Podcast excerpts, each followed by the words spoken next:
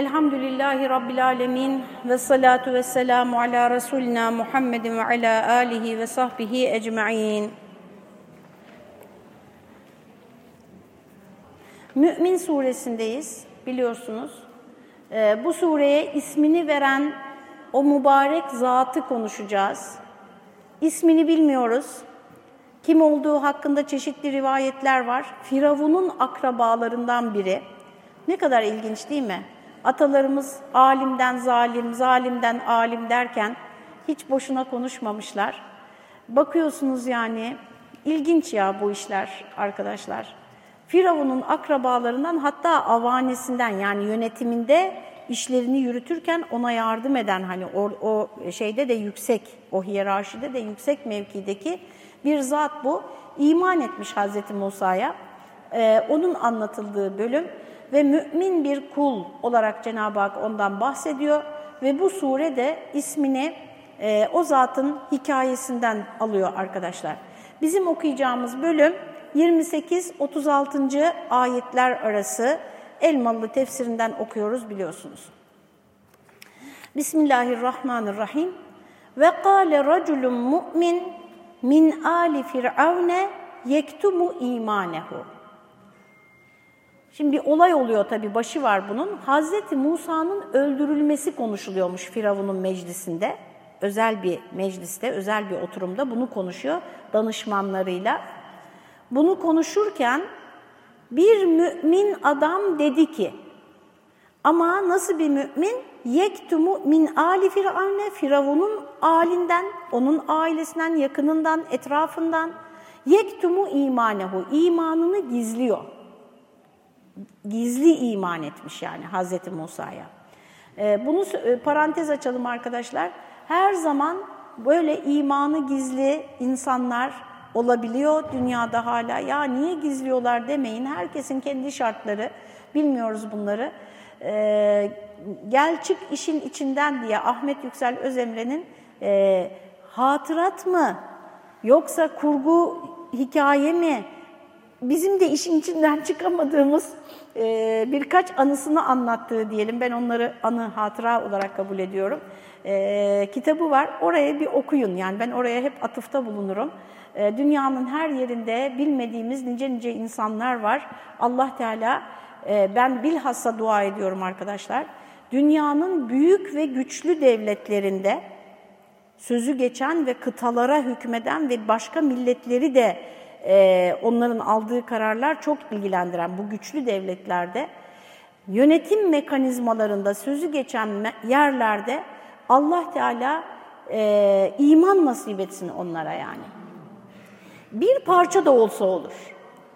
İman olmuyorsa hani olur ya şey olmuştur yani kapanmıştır kilitler. Merhamet nasip etsin. Adalet hissi nasip etsin. Şefkat nasip etsin. Yani onlara dua etmek bu şekilde arkadaşlar Allah onlardan razı olsun gibi yapılan bir dua değil. Çünkü nasıl diyeceğiz razı olsun diye. Fakat e, bilmiyorum ben böyle düşünüyorum yani. Çünkü onların aldığı bir karar binlerce, milyonlarca insanın hayatını çok derinden etkiliyor. E, efendim Cenab-ı Hak e, yeryüzünün sahibidir, kalplerin sahibidir e, hidayet onun elindedir, hadi odur. İsterse istediğine hidayet eder, buna hiç kimse engel olamaz. Dolayısıyla ben ondan diliyorum yani bunu. Bu benim kişisel bir dileğimdir böyle zaman zaman. Bir haber okurken, bir şey olurken belli olmaz. Yani oralarda bir müminin olması bakın nasıl sonuçları değiştiriyor. Şimdi burada o anlatılıyor işte.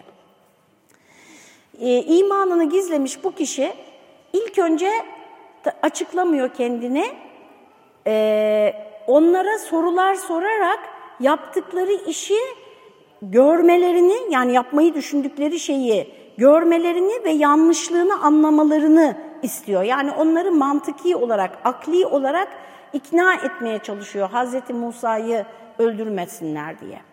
Diyor ki: "Etaktulune raculen en yekule rabbiyallah."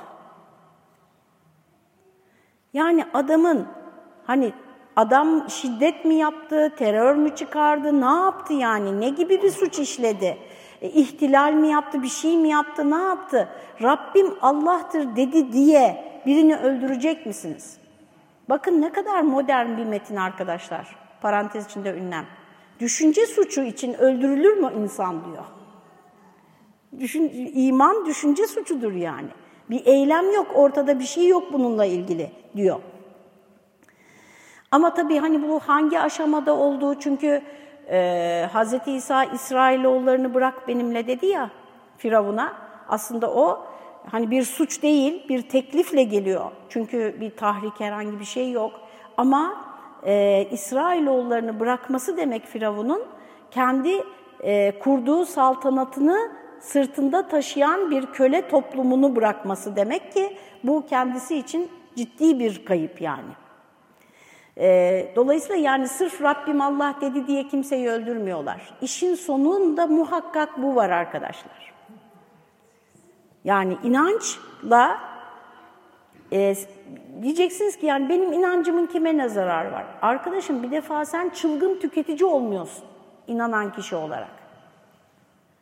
Onu, yani birçok şeye çomak sokuyorsun o hayatın gidişatına. Sadece bir Müslüman ahlakıyla yaşamak bile çok zarar veriyorsun yani o gidişata.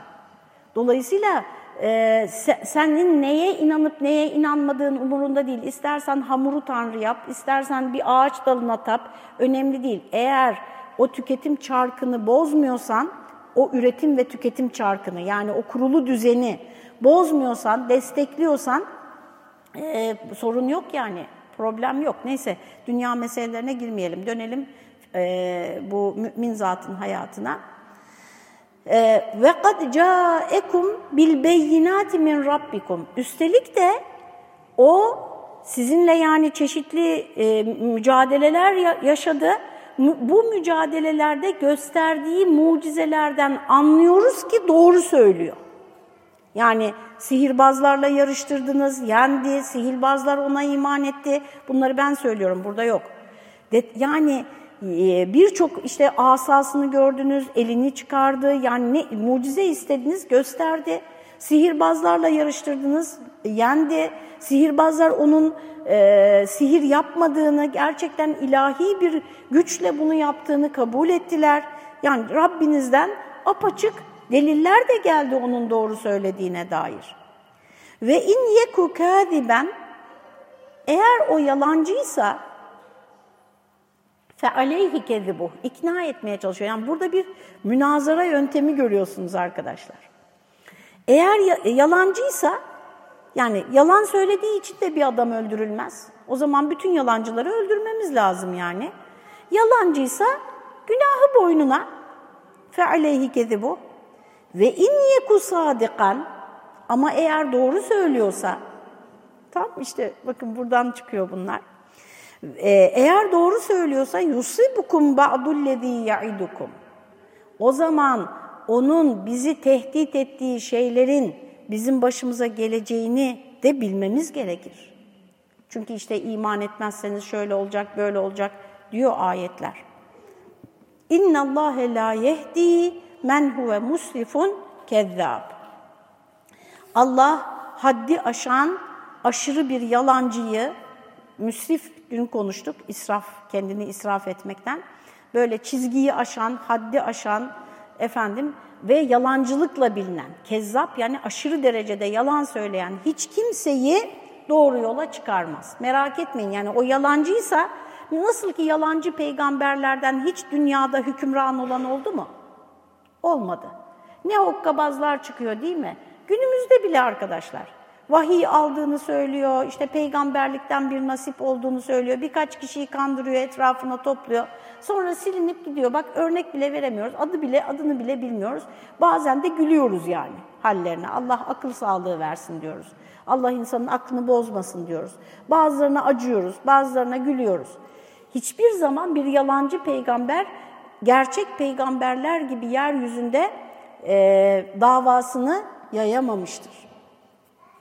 Şimdi tefsire geçelim. Ve kâle raculun mu'min min ali firavne yektumu imane. Bir de Ali Firavundan bir mümin er ki imanını gizliyordu. Bak er demesi de boşuna değil arkadaşlar. Çünkü büyük bir cesaretle Firavun'un karşısına çıkıyor. Tek başına arkadaşlar. O mecliste tek başına. Firavun nasıl biri? Bugünkü belki kiminle kıyaslayabiliriz bilmiyorum. Yani bu Stalin'le mi artık kim onu da bilmiyorum. Yani böyle astığı astık, kestiği kestik. Tanrısal güç görülüyor. Herkes ona tapıyor. Bir onu bağlayan bir şey yok yani. Bir karşısında durabilecek kimse yok. Yani bir işaretle kellesi gider. Böyle mahkeme, yargılanma, bilmem ne, avukat öyle bir şey de yok yani. Belki de. Bilmiyorum o günkü Mısır'ı şimdi haksızlık da etmeyeyim, yanlış söylemeyeyim. Firavun bile olsa kimseye haksızlık etmeyin arkadaşlar. Kıyamet günü zaten o çırpınacak değil mi? Bir, bir ateşin birazını kendisinden uzaklaştırabilmek için kendisine iftira edenlerden birer pay alsa gene cehennemliktir ama belki kurtarmaya çalışacak. Kimseye yan, yan, bilmeden konuşmamak gerekir. Ee, Ali Firavun'dan bir mümin er ki imanını gizliyordu şöyle dedi. Bazıları bu zatın İsraililerden olduğunu zannetmişlerse de, şimdi parantez içinde bilgi veriyor, bu kim? Yani bu zat İsrailoğullarından, Hz. Musa'ya iman edenlerden demişlerse de, min ali firavne, ayette ne geçiyor? Firavun ailesinden, Firavun avanesinden. Vasfının zahiri bunun daha ziyade Mısırlılardan ve belki, belki biliyorsunuz eski Osmanlıca metinlerde belki olur ya anlamında değil, tersine, aksine anlamındadır. Firavun'un kendi hanedanından olduğunu anlatıyor. Nitekim Süddi bunu Firavun'un amcası oğlu diye rivayet etmiştir. Veliyi Ahdi ve sahip şurtası yani polis nazırı olduğunu da söylemiştir. İçişleri Bakanı gibi. Firavun Musa'yı öldüreyim derken Allah kendi adamlarından böyle bir kahramanı başına dikmiş, karşısına çıkarmıştı. Bu sebeple Ali Firavun'un mümini diye maruf olmuş. Firavun ailesinin mümini diye bilin, bilinen bu zatın Firavun'a ve Ali Firavun'a karşı olan nutuklarını ve mücahedesini Cenab-ı Allah burada bilhassa hikaye buyurduğu için bu sureye onun namına muzaf olarak Sure-i Mü'min denilmiştir. Bu zat iptida imanını ketmederek gizliden gizliye tedbirlerle bir müddet Firavun'u avutmuş. Yani bu raddeye gelene kadar artık öncesinde oyalamış, işte bir şeyler yapmış, yani şeyi korumuş Hazreti Musa'yı. Avutmuş ise de nihayet Hazreti Musa'nın katli kararı karşısında meydana çıkmak lüzumunu hissederek evvela tedriç ile nasihata başlamış. Önce hemen kendini ilan etmemiş. Sonra da açıktan bir mücahede meydanına atılmıştır. Bakmış ki o münazara, o akıl yürütme kar etmiyor. Açıktan kendisini de ifşa ederek Hazreti Musa'yı müdafaa etmiş. Biz bir de böyle peygamberleri müdafaa eden başka birini de biliyoruz. O kim arkadaşlar? Nerede anlatılıyor? Yasin suresinde değil mi? Ve ca'e raculun min aksal medineti yes'a diye anlatılıyor. Şimdi bunun bizim güncel hayatımıza yansımasıyla ilgili e, biraz birkaç kelam edelim. Çünkü ben sadece tarihi malumat vermek isteseydim biraz daha tarih çalışır gelirdim. İşte Mısır'da yönetim nasıl mesela oraya bakardım. Bilmiyorum oraları, oraları tarihçilerden dinlersiniz. Ben işin şurasındayım arkadaşlar. İnsanın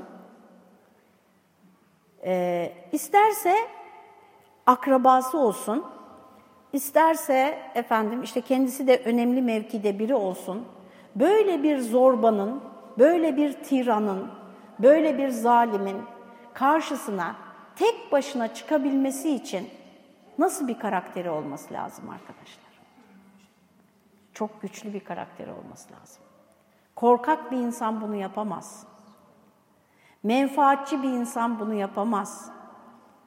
Dünyaya aşırı tutkun, yani yaşamaya aşırı tutkun, zevku sefa düşkünü insanlar bunu yapamaz. Arkadaşlar bütün bu saydıklarım bizi zayıflatan şeylerdir. Efendimiz sallallahu aleyhi ve sellem bir gün diyor ki, öyle bir gün gelecek ki diyor, kafirler sizin üzerinize köpek aç köpeklerin bir yala üşüştüğü gibi üşüşecekler diyor. Sahabe şaşırıyor çünkü yakıştıramıyorlar yani müminlere böyle bir durumu. Diyorlar ki ya Resulallah o gün sayıca az olduğumuz için mi böyle olacak? Yani sayımız çok az olacak da kafirler karşısında elimiz kolumuz bağlı mı olacak? Hayır diyor tam tersine o gün siz çok sayıda olacaksınız diyor. Ama diyor bu çokluğunuz selin sürüklediği çerçöp gibi olacak diyor. Nasıl böyle olacak diyorlar? Diyor ki çünkü sizin kalbinize dünya sevgisi ve ölüm korkusu girecek diyor. Arkadaşlar bunlar insanı cihattan alıkoyar. Bırak cihattan, cihat çok daha büyük bir fedakarlık. Çünkü kendini, varlığını ortaya koyuyorsun. Ya sadaka vermekten bile alıkoyuyor arkadaşlar. İşte şuraya tatile gideceğim de şu seyahat var da işte çocuğun bilmem nesi var da falan böyle bir sürü e, şey her şeyin yeri var yani bütün paraların yeri var. Ama burada acil bir ihtiyaç var, bir felaket var ya da ne bileyim büyük bir e, sıkıntı var efendim. Ondan bile hani 40 kere düşünüyoruz. Ben bu karakterin altını çizmek istiyorum arkadaşlar. Tabii bu bu karakteri yani bu adam mümin bir ailede mi yetişti? Yani Müslüman da anası babası da onu böyle yetiştirdiler. Hayır arkadaşlar. Buradan ne anlıyoruz? Karakter yani o ahlak dediğimiz mizaç, o hani inançtan bağımsız olarak arkadaşlar herkesse, herkes için mümkündür. Ama burası yanlış anlaşılmasın ne olur lütfen.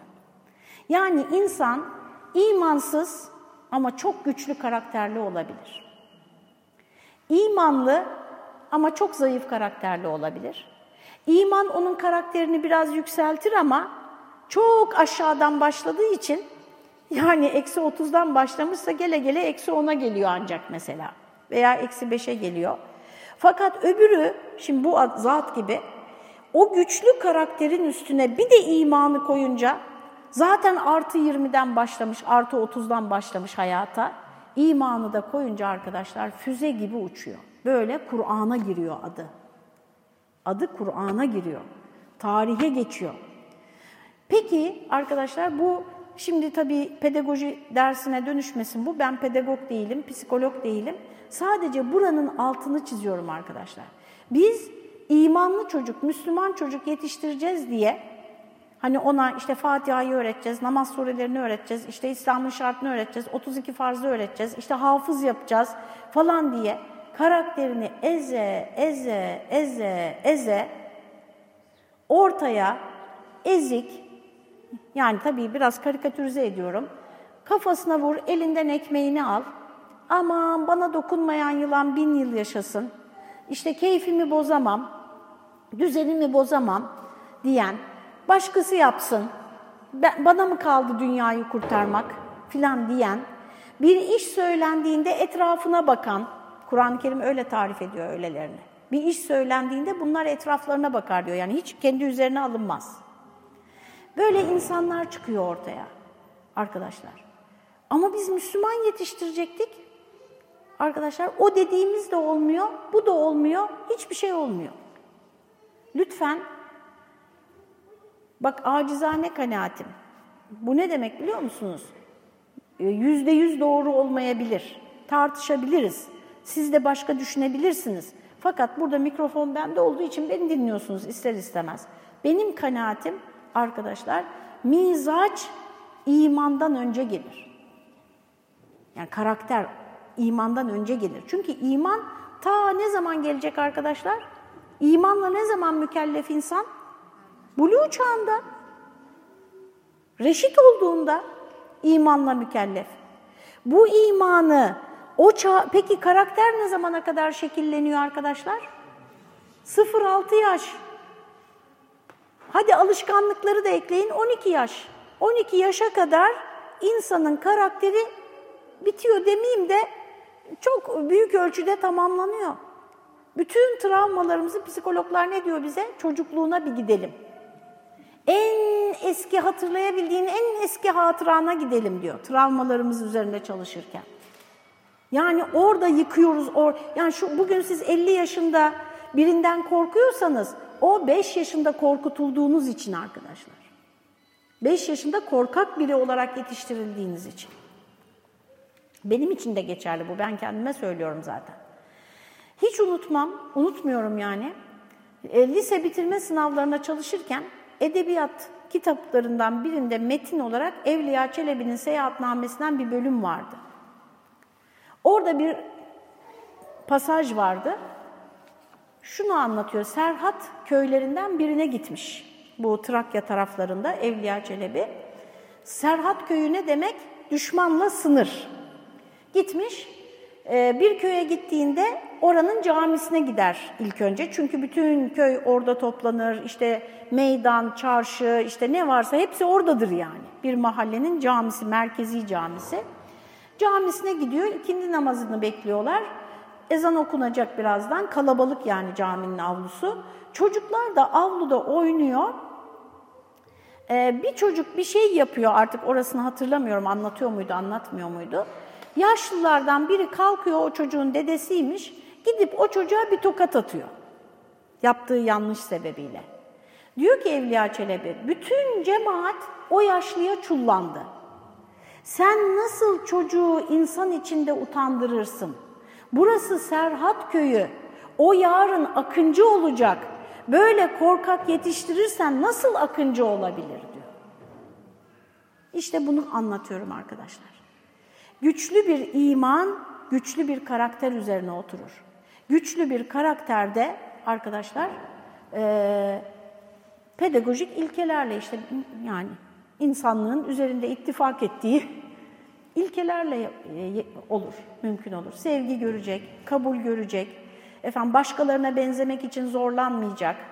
Başkaların, yani ben e, kendi arkadaşlarımda, kendi çevremde bile görüyorum arkadaşlar. 25 yaşında, 20-25 yaşlarındaki çocuklarını bile tanışsanıza, gidip yanına otursana, işte falanla tanışsana, gel benimle merhaba diyelim.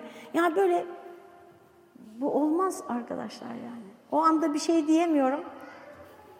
Bazen de fırçalıyorum anneleri. Diyorum bırakın kendisi söylesin diyorum ya söyleyebilir. Onun bir sorunu varsa bunu biriyle konuşmak istiyorsa konuşabilir. Zaten senin konuş demenle konuşmayacak. Sırf seni memnun etmek için orada bulunuyor. Yüzünden düşen bin parça. Yer açılsa içine girsem diyerek. Sayısız örnekleri var. O bakımdan yani soruyorum şimdi size bütün bunlar çerçevesinde. Bu mümin kulu anne babası 3 yaşındayken, 5 yaşındayken, 7 yaşındayken, 8 yaşındayken nasıl yetiştirdi acaba? Peki bu anlaşılıyor ki bunlar asil ve üst tabaka. Firavun amcasının oğluysa mesela. Şımarık yetiştirilseydi böyle olur muydu? Gene olmazdı arkadaşlar. Yani ezik yapmayacağım diye hop öbür uca kayıp işte hiçbir kural tanımayan, az, e, geçen de anlattım Mustafa Kutlu'nun köşe yazısında yazdığı gibi misafirlikteki kelli felli insanlara bile fırsat verip konuşturmayan, kuralsız, sınırsız çocuklar yetiştirmek özgüven değildir arkadaşlar. Özgüven değildir. Bunları psikologlardan artık her yerde yazıyorlar, çiziyorlar. Google'a yazın özgüven nasıl çocuk yetiştirilir binlerce bilgi, makalesi, akademik çalışması, YouTube videosu karşınıza çıkacaktır yani. Ee, buna çok çok özen göstermemiz lazım arkadaşlar. Bilhassa günümüzde ben yani şu manzaradan, şu şurada, şu ayetlerde anlatılan manzaradan daha şiddet imtihanlarla çocuklarımızın karşı karşıya olduklarını düşünüyorum. Sebebi şu, evet firavunlarla onlar karşılaşmıyorlar ama arkadaşlar bu küçülen dünyada avuçlarının içinde o dünya arkadaşlar her tür itikadi saldırı, her tür inançlarına yönelik tahkir, küçümseme, efendim e, geri, ilkel gösterme, sosyal boykot, iş hayatında hani sayamayacağım kadar çok da olumsuz bir tablo çizmeyeyim. Çok daha iyiyiz eskiye göre ama bu söylediğim bütün dünya için geçerli. Arkadaşlar bütün bunlara maruz kalacak. Lütfen çocuklarımızı ev zencisi olarak yetiştirmeyelim yani. O ev zencisi tabirine de bakarsınız. E, efendim böyle devamlı özür diler pozisyonda. Ben Kur'an kursundaydım arkadaşlar. Ha bir de şunu söyleyeyim. Ben de yani e, hani eğer 100 üzerinden puanlayacaksak bu korkusuzluk böyle 20 civarında falan vardır. Yani hiç yok değil Allah'a şükür. O çekirdeğin daha da gelişeceğini ümit ediyorum 60 yaşında olmama rağmen. Yani daha iyi olacak inşallah. Şimdi çalışıyorum üzerinde yani. Şimdi arkadaşlar o çekirdeği mutlaka korumamız lazım. İleriye yansıtmamız lazım. Ben bana verilen bu hani korkusuz ve cesurca e, kendini mesela ben e, İslami camiada da geleneksel bilinirim arkadaşlar. Geleneksellik biraz böyle hani teyze bunlar artık bunlar yani.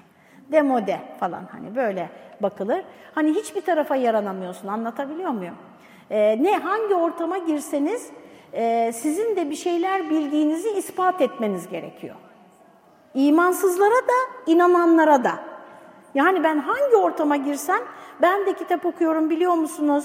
Ben de edebiyattan anlıyorum, ben de birazcık felsefe tarihi biliyorum. Ben de işte sizin o dediğiniz İngilizce terimleri ben de biliyorum falan e, demem gerekiyor yani.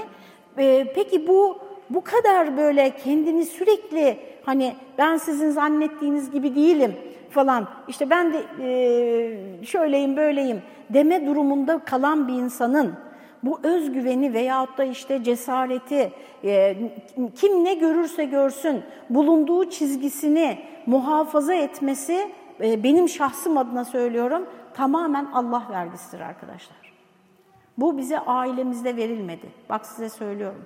Biz çok katı, geleneksel, aşırı otoriter, bütün rollerin belli olduğu, her şeyin belli olduğu, öyle senin e, özgünlüğünün falan çok takılmadığı bir ortamda büyüdük.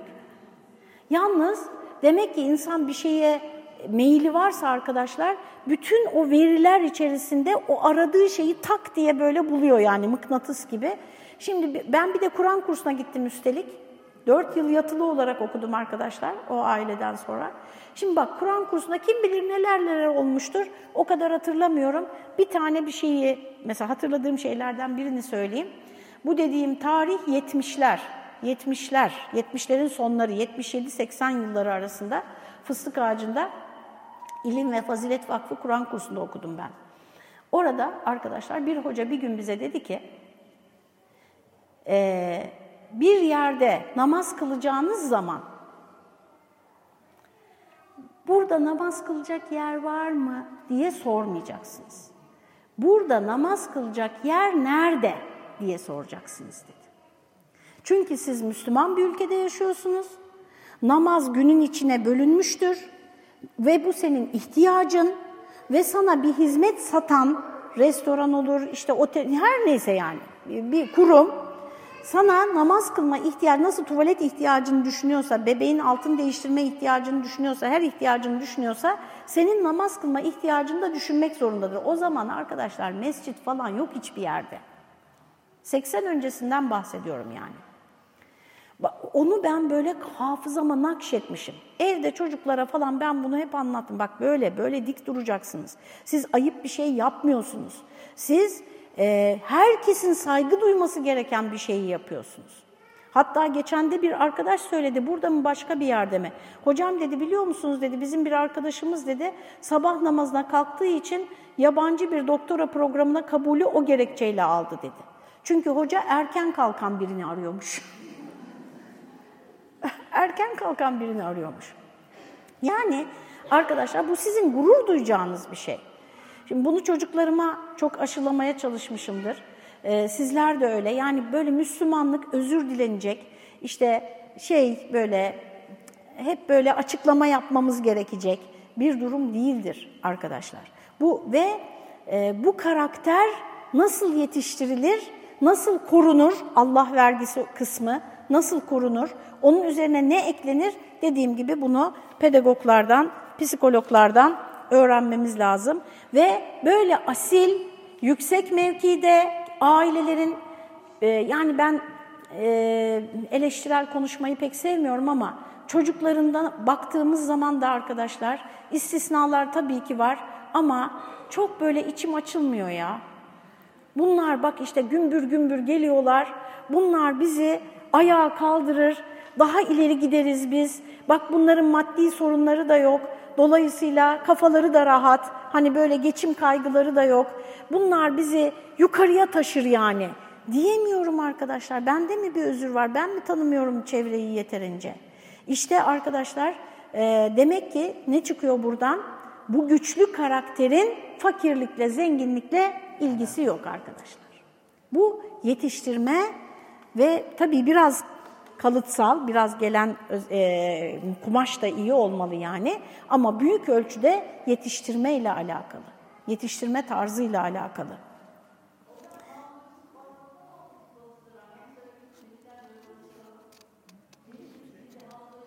Ha evet. Haberleri Hacer Hanım'dan alacaksınız. Bütün aktüel haberleri. İskoçya'da başbakan olmuş bir Müslüman. Evet. Ee, onu söyleyeyim. Bu konuda çok e, bu konuda muzdaribim. Batı hayranlığına çok böyle gıcıkımdır. Ee, işte ah ah nasıl temizler, ah ah nasıl düzenliler, ah ah şehirleri ne kadar güzel falan diye anlatırlar ya gidip gelenler. Çok sinir olurum yani. Ama arkadaşlar e, evet yani oradaki e, en alttakiler gene sorunlu olabilir ama orta sınıf insanları ben daha çok tanıyorum batıda. O orta sınıf insanlar arkadaşlar bilhassa Amerika'da e, şeyleri de yani Müslüman olan da işte olmayan da öteki de hepsi de çok e, kuvvetli çocuklar yetiştiriyorlar size söyleyeyim.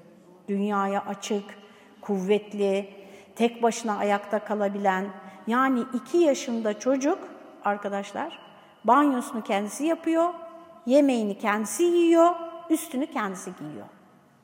İki yaşında daha bezli, daha bezli. Olağanüstü zeki değil.